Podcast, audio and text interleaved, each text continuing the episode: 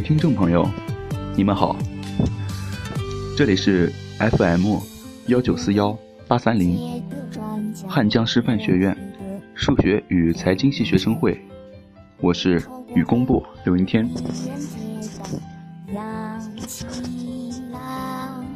关于抑郁症，它最难就难在完全不被理解。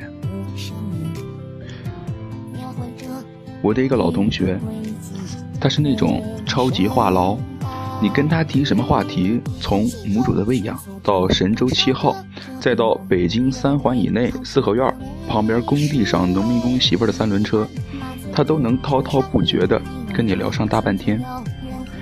我们在成都玉林吃串串香的时候，他聊起了在学校里头同桌的各种八卦。包括某天半夜看到三个妹子围着他吵架，他聊得特别嗨，那种快乐的情绪感染了很多人，服务员都听得入神，站在我们这桌旁边久久不肯离开。就是这样一个目测活泼开朗的人，他也得了抑郁症，完全是突发性的，毫无征兆。他突然对任何事情都提不起兴趣。他最爱打的游戏，不爱玩了；他最爱去唱 K，别人约，也都不想去了。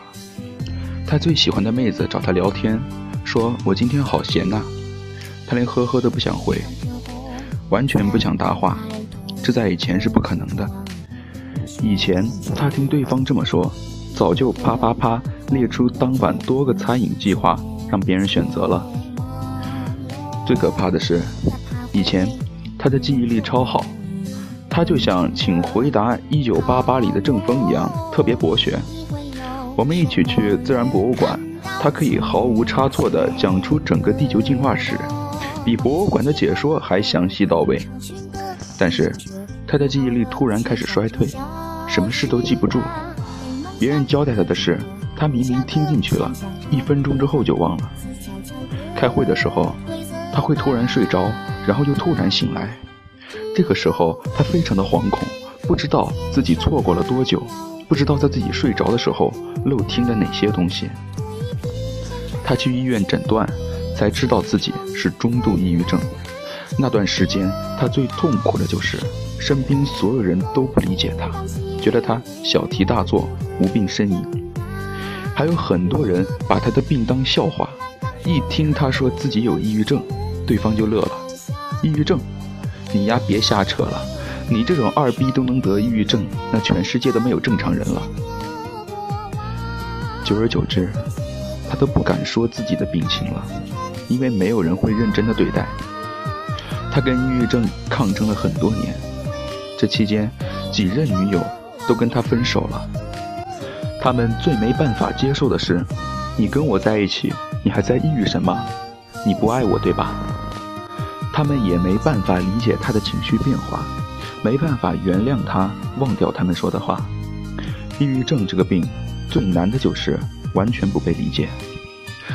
大家持有的态度是：要么觉得你不是病，是作，要指责你；要么觉得你是精神病患者，要远离你。两种态度都很残忍。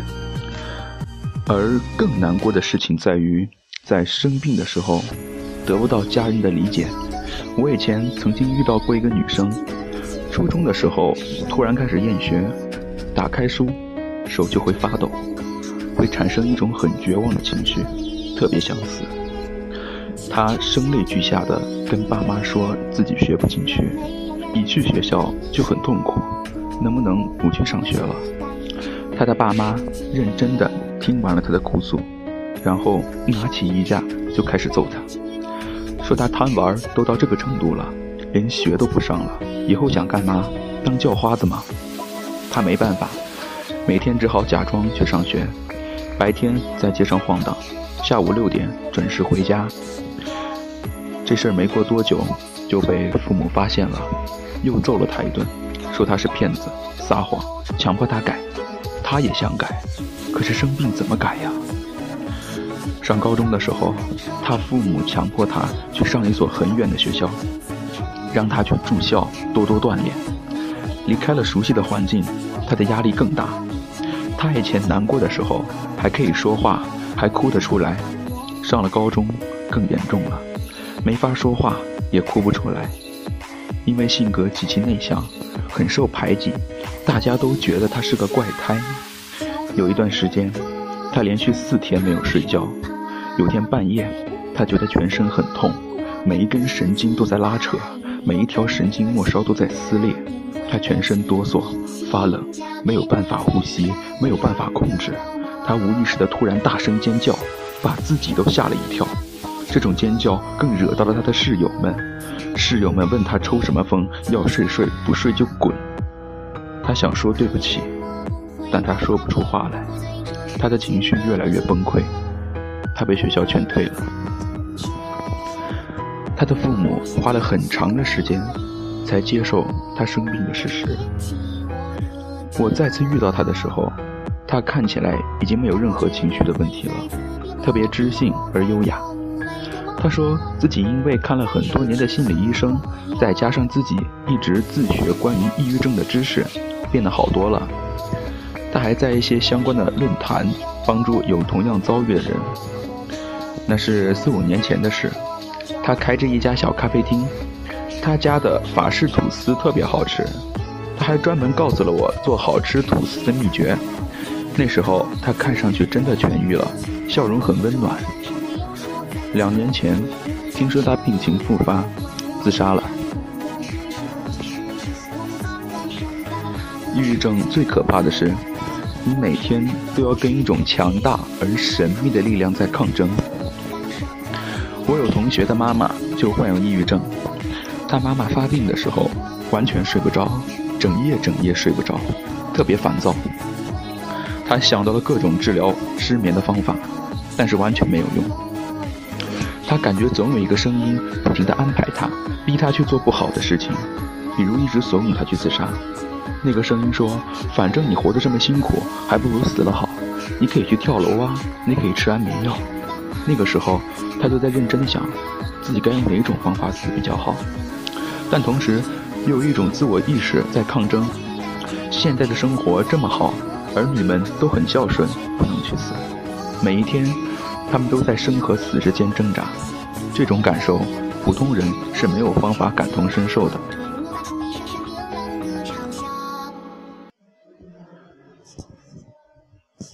我还有一个朋友，他的妈妈也患有抑郁症。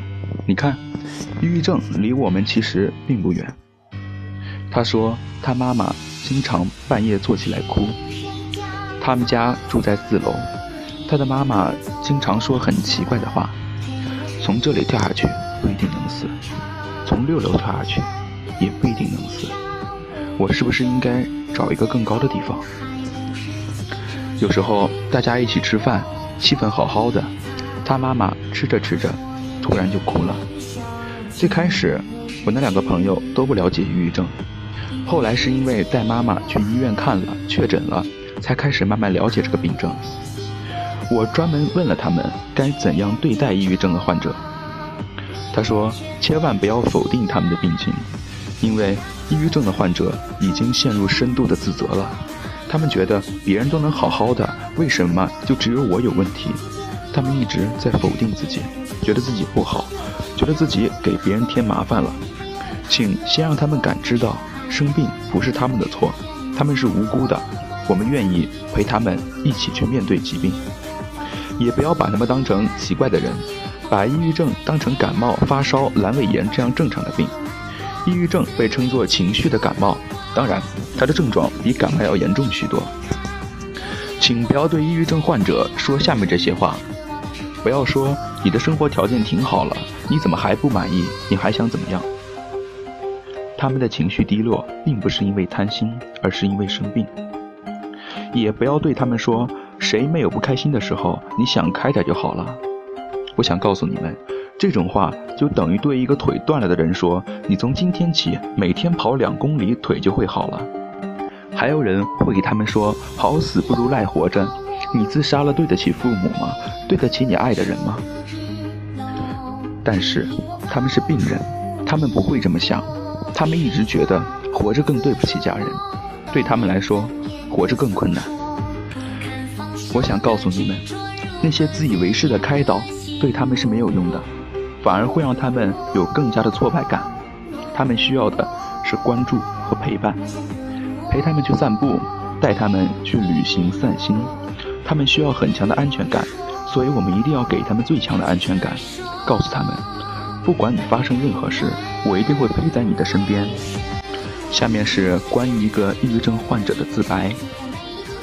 我总是很难睡着，饭也吃不下去，只能吃一些特别清淡或者特别刺激的东西，体重也在下降，经常心跳加速，不合群，感觉我没有朋友，很孤单，都是单独行动，不喜欢吵闹的地方，觉得烦躁，有时候聊着聊着突然能哭出来，感觉身边的人都在针对我，每天晚上都会不由自主地想着各种方式自杀，然后早上起来就会对自己的想法感到愧疚。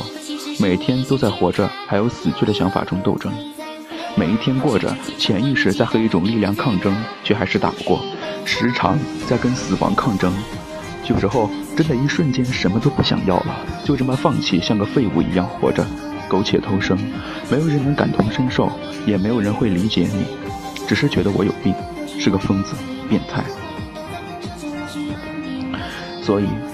请正确的认识并理性的对待抑郁症的患者，因为很多时候他们自己都不能理解自己。今天的播音就到此结束，在以后的播音中，我会继续介绍如何对待身边有抑郁症的朋友，以及抑郁症的朋友如何对待自己。各位晚安。